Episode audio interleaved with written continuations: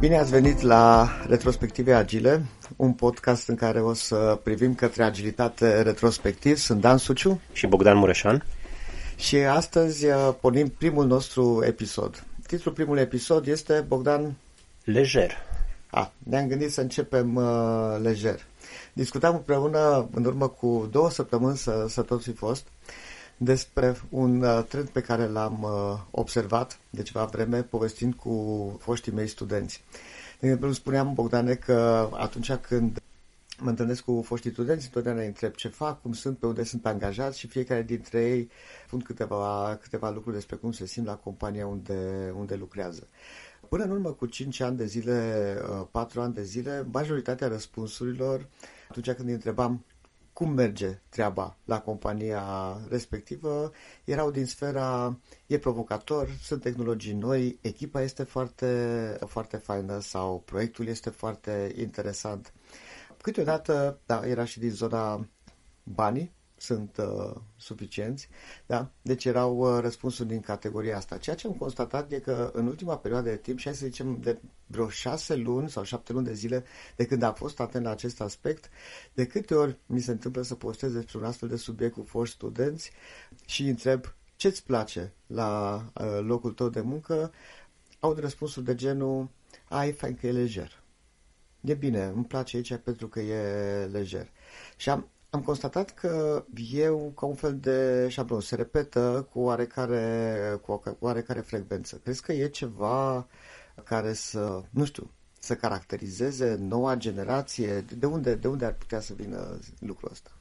Acum, eu, eu am rezonat foarte tare cu povestea ta pentru că e un lucru pe care l-am constatat și eu în ultimii ani, nu povestind cu lume care mi-a fost studenți, că n-am avut, ci cu uh, lume care venea la interviuri.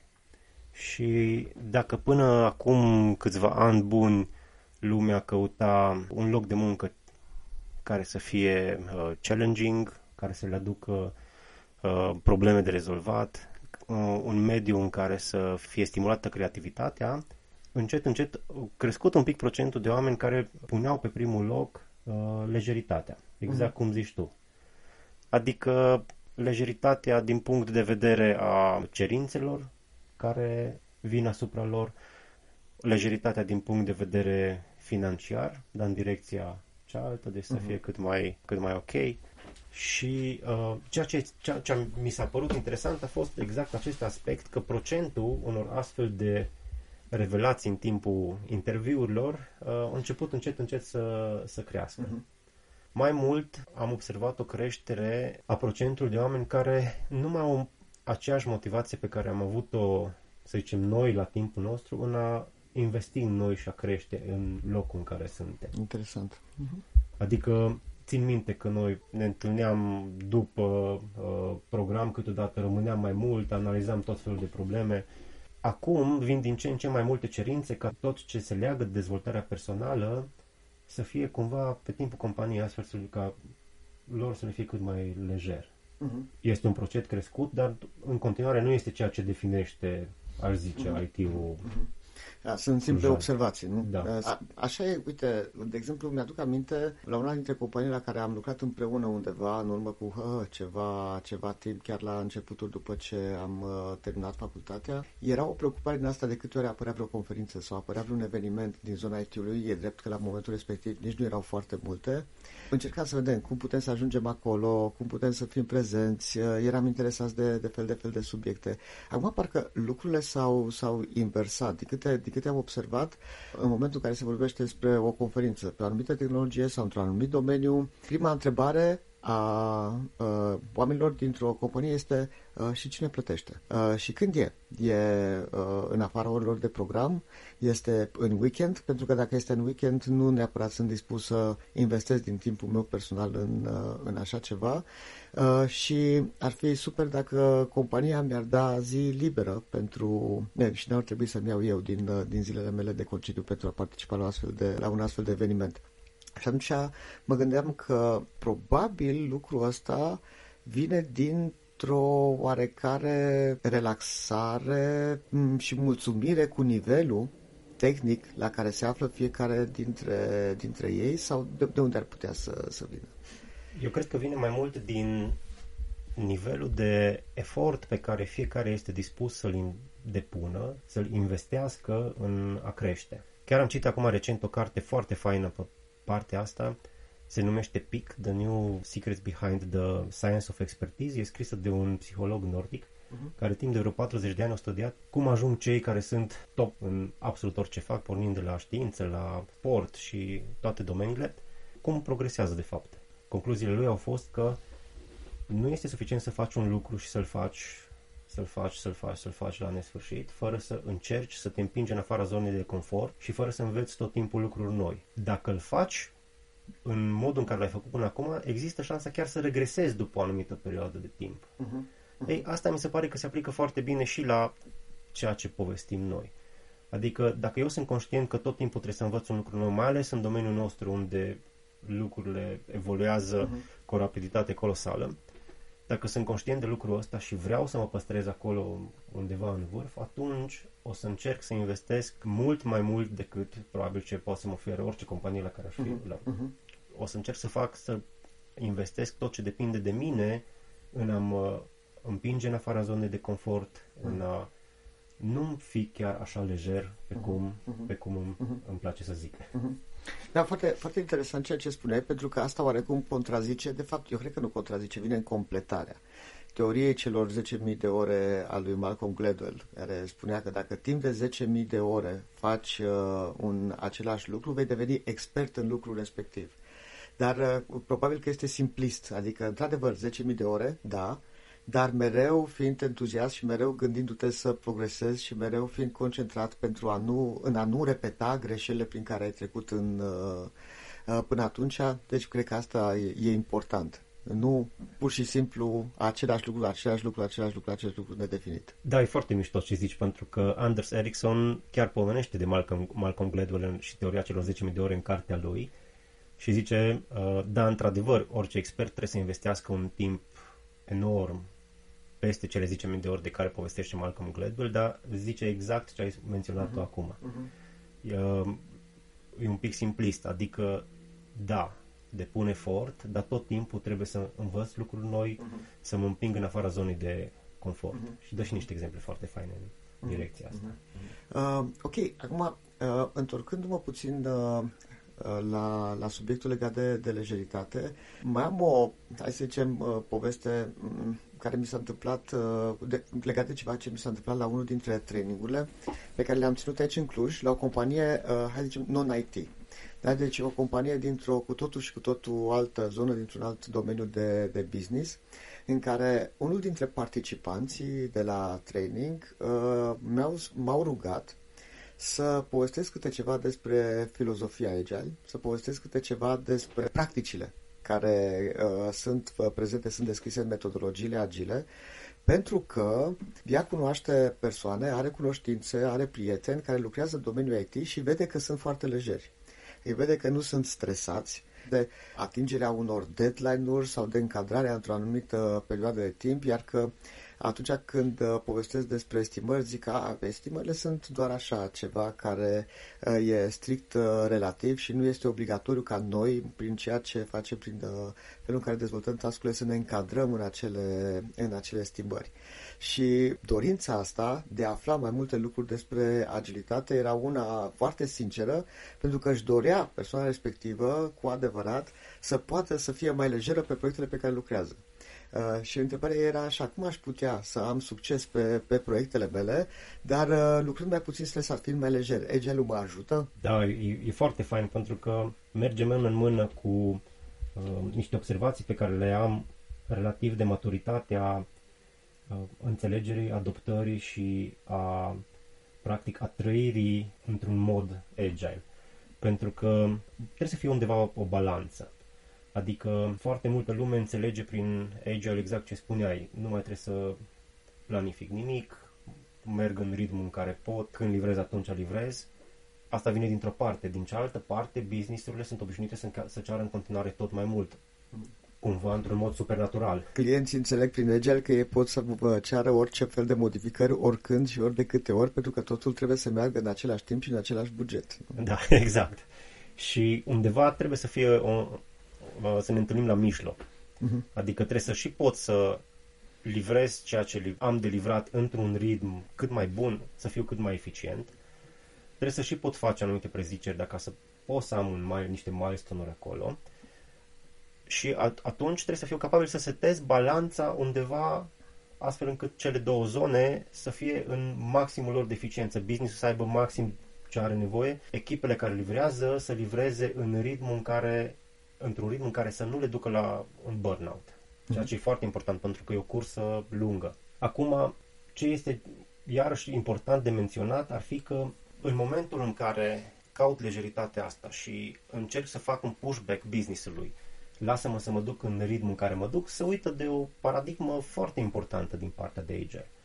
Agile zice, da, nu-mi impun niște limite, nu-mi impun, nu-mi impun niște uh, targeturi de timp, dar atunci când livrez, nu înseamnă că livrez lejer, relaxat, stând pe spate cu mâinile la ceafă, ci livrez în ritmul maxim, testând continuu, inovând continuu, făcând discovery la, la tot pasul, uh-huh și dând ceea ce pot să dau în ritmul uh-huh. uh, cel mai bun de care, da. de care sunt capabil să-l susțin. Uh-huh, uh-huh, uh-huh. Exact, exact. De, asta, ce asta e foarte important. Ritmul trebuie, să, ritmul trebuie să fie unul sustenabil, da. dar prin faptul că trebuie să am un ritm sustenabil, adică un ritm pe care să-l pot repeta de fiecare dată nedefinit, asta nu înseamnă că trebuie să fie lejer. Adică, că așa cum ziceai, trebuie să fie cel mai de sus ritm, cel mai rapid ritm pe care eu să-l pot susține o perioadă lungă de timp. Asta probabil că se uită. Exact, exact. Ritmul ăsta, ca eu să pot să susțin un astfel de ritm și ca să pot să dau ce are nevoie business-ul, înseamnă că voi încerca să îmbunătățesc continuu, că ritmul ăla va crește, uh-huh. ca să cresc ritmul și să îmbunătățesc înseamnă că de multe ori o să îmi dau niște challenge-uri, o să ies un pic din zona de confort, uh-huh. astfel încât ce am livrat acum, uh, într-o anumită perioadă de timp, o să fie cu X% la sută mai mult. Uh-huh. Și barierele astea întotdeauna vor cădea. Uh-huh. Adică dacă ne uităm la un maraton, și asta îmi place foarte mult, uh, iarăși, uh, Anderson, uh, Anders Ericsson vorbește în cartea lui despre treaba asta, dacă ne uităm la un maraton, felul în care se antrenează oamenii uh, au făcut posibil că acum câțiva, mulți ani, uh, omul să alege maratonul în 3 ore, 4 ore. Uh-huh după care tot coborât, tot coborât, ceea ce acum mulți ani nu se credea că e posibil. Uh-huh. Să ajungem undeva în pragul a două ore, ca anul trecut să se coboare sub bariera celor două ore pentru prima dată în istorie. Uh, foarte interesant și asta vine odată cu, cum ziceai tu, cu maturitatea. Aș vrea să mă leg de partea asta de maturitate pentru că eu cred că e foarte important. Inițial când ai vorbit de maturitate, am căzut puțin pe gânduri și mă gândeam, mă, dar uh, manifestul EGEL a apărut în 2001. Da. Deci, uh, cumva, da, în 13 februarie 2020 uh, sunt 19 ani de când avem uh, manifestul EGEL. Deci este matur, da? Deci da. A, și-a sărbat majoratul în urmă cu un an, dar nu este vorba despre maturitatea filozofiei, nu este vorba de maturitatea metodologiilor, de fapt, este vorba de maturitatea celor care aplică celor care ar trebui să, lucrând pe proiecte, să îmbrățișeze atât valorile cât și principiile uh, agile. Și aici, cred că, într-adevăr, nu știu dacă la un nivel global, uh, dar cel puțin la nivelul Clujului, cred că lucrurile nu stau uh, foarte optimist. Uh, la ce mă refer? Mă refer la faptul că, din cauza nevoi de tot mai multă forță de muncă în acest sector, o serie din persoanele care lucrează în IT ar de tape. Dacă pe vremea noastră, în urmă cu 100 de ani când am început să lucrăm la, în, în acest domeniu, uh, deveneai senior după hă, deci trebuia să treacă ani buni, 7, 8 ani, poate chiar mai bine, ca să fii numit senior developer, nu technical lead sau arhitect, în niciun caz. Acum uh, observ că uh, tot mai mult în 3 ani, 3 ani par să fie suficienți pentru a parcurge așa de la junior, la intermediate, la senior developer. Și dacă nu am șansa ca în compania la care lucrez să ajung senior developer atât de repede cât mă aștept să fiu, nu este oricum nicio problemă pentru că mă pot duce la o altă companie să dau un interviu și ei cu siguranță îmi vor putea oferi o poziție pentru, pentru mine. Da, eu chiar am avut uh, acum mulți ani o reticență destul de mare personal în a încuraja arderea asta a etapelor. Cu timpul am devenit să, am reușit să mă obișnuiesc cu o stare de facto, ca să mhm. zic așa, și anume exact ce spuneai, sunt oameni care ajung la un stadiu de senior mult, mult mai repede. Sunt oameni foarte smart, sunt oameni care au capacitate foarte mare, dar cred că, în, în continuare, cred că noi totuși punctăm mai mult la capitolul senior potențialul decât maturitatea. Mm-hmm. Pentru că maturitatea implică să te lovești de anumite probleme, să treci prin anumite... Să ai, clar, uh, o experiență. Experiența, experiența, da.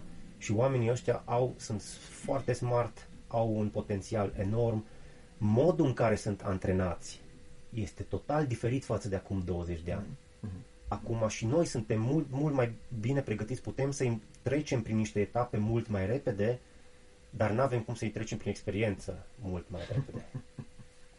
Da. Da, experiența înseamnă, de fapt, o serie de vânătăți și cicatrici pe care le avem fiecare pe, pe noi și nu avem cum să le simulăm exact. uh, pe ceilalți. Pentru ei trebuie, efectiv, să le, să le trăiască.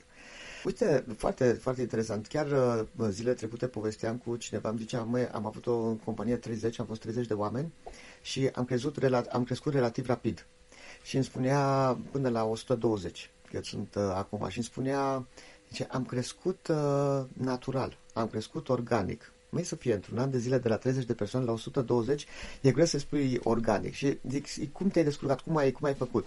Deci unul dintre lucrurile pe care le-am uh, făcut în momentul în care am început să creștem așa mai abrupt, pe toți cei care au avut o oarecare vechime și au fost în companie de un an de zile sau doi ani de zile, i-am crescut automat o poziție în sus pentru ca ei să fie lead sau să fie manager sau să fie coordonatori a celor noi pe care noi uh, îi, uh, îi angajăm în companie.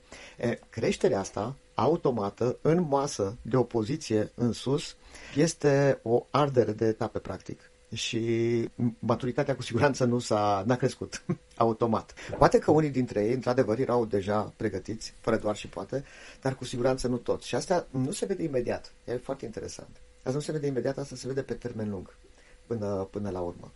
Prin performanțele echipelor pe care ele coordonează, prin felul, felul în care ei colaborează cu clienții și, nu în ultimul rând, prin obiectivele pe care și le ating. Da, pentru că lipsa unor cicatrici, exact cum ziceai, uh, duce la incapacitatea de a îi antrena pe ceilalți, de a-i mentora uh-huh. pe ceilalți care vin după tine în rezolvarea exact a situațiilor care duc la cicatricile uh-huh. respective.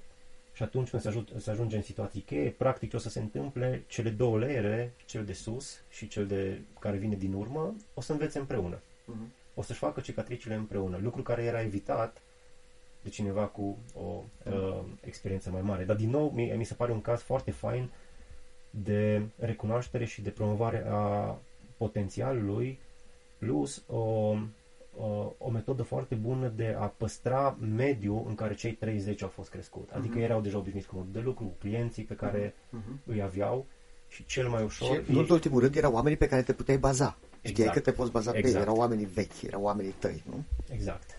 Da, acum cu siguranță rămâne ca ei să vadă dacă lucrul ăsta o să aducă performanțele pe care le speră mai devreme sau mai târziu, că sigur uh-huh. în timp experiența vine și uh-huh. important e ce, cât de adânci sunt cicatricile care o să apară când o să apară. mă gândeam acum în timp ce, ce spuneai că mai poate nu e neapărat o problemă, hai să nu zicem așa o problemă, un context în, uh, în comunitatea IT clujană. Uh, s-ar putea să fie totuși una la nivel uh, mondial. Știi că există legea lui Uncle Bob, a lui Robert Martin, care zicea la un moment dat că la nivel mondial, la fiecare 5 ani de zile, numărul celor care lucrează în IT se dublează.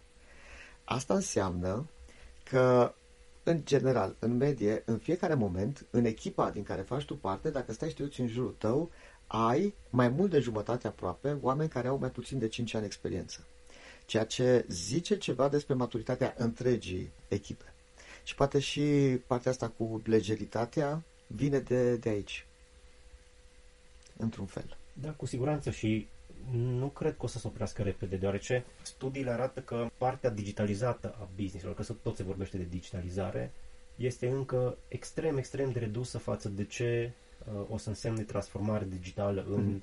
în următorii ani. Transformare digitală care trebuie făcută cu expert, nevoia este uriașă și mm. asta înseamnă că ritmul de creștere în continuare va fi extrem, extrem de ridicat. Uh-huh. Acum, bineînțeles că tot timpul apar și chestii neprevăzute și chiar am văzut zilele astea un articol, nu un articol, de fapt, un gând pus de un uh, analist financiar, care problema lui era urmă, când o să apară următoarea criză financiară, dar care se lega exact de subiectul de care povestim noi astăzi. Sunt curios cei care au început să lucreze într-un mod mai lejer în ultima vreme, uh-huh. cum vor face față următoarei, următoarei crize financiare, uh-huh. următoarei crize mondiale, atunci când vrând nevrând, o să se mai cearnă un pic uh-huh. uh, posibilitățile pentru o vreme, după care, dacă istoria se păstrează, o să o ia iarăși în, în sus. Uh-huh. Uh-huh. Rămâne de văzut când și cum. Uh-huh. Da, foarte, foarte interesantă mi se pare m- discrepanța asta sau paradoxul ăsta între nevoia unui efort mai mare într-un anumit domeniu, într-un anumit sector pentru organizații din sectorul respectiv, pentru uh, comunitatea respectivă, versus lejeritatea la nivel individual.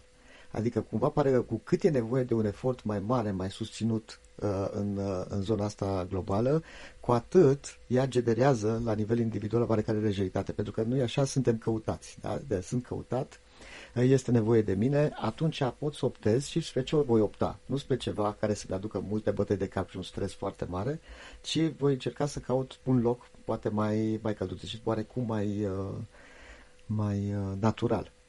Așa. Dar până la urmă, nu? Mai da. devreme sau mai târziu, bula se va sparge. Mm-hmm. Da. Va fi interesant, într-adevăr. Bun, alte idei sau le mai lăsăm și pentru episoadele viitoare, Bogdan, ce zici? Da, eu zic să mai lăsăm câteva și pentru seria ce urmează. Bun, foarte, foarte interesant subiectul. Mulțumim celor care ne-au ascultat. Vă rugăm să comentați și să veniți și cu, hai zicem așa, inputul vostru pe, pe acest subiect și mai ales să veniți și cu idei, de ce nu, de teme pe care să le abordăm în continuare în următoarele episoade. Uh, sunt Dan Suciu și Bogdan Mureșan și acestea au fost retrospectivele agile episodul 1, lejer.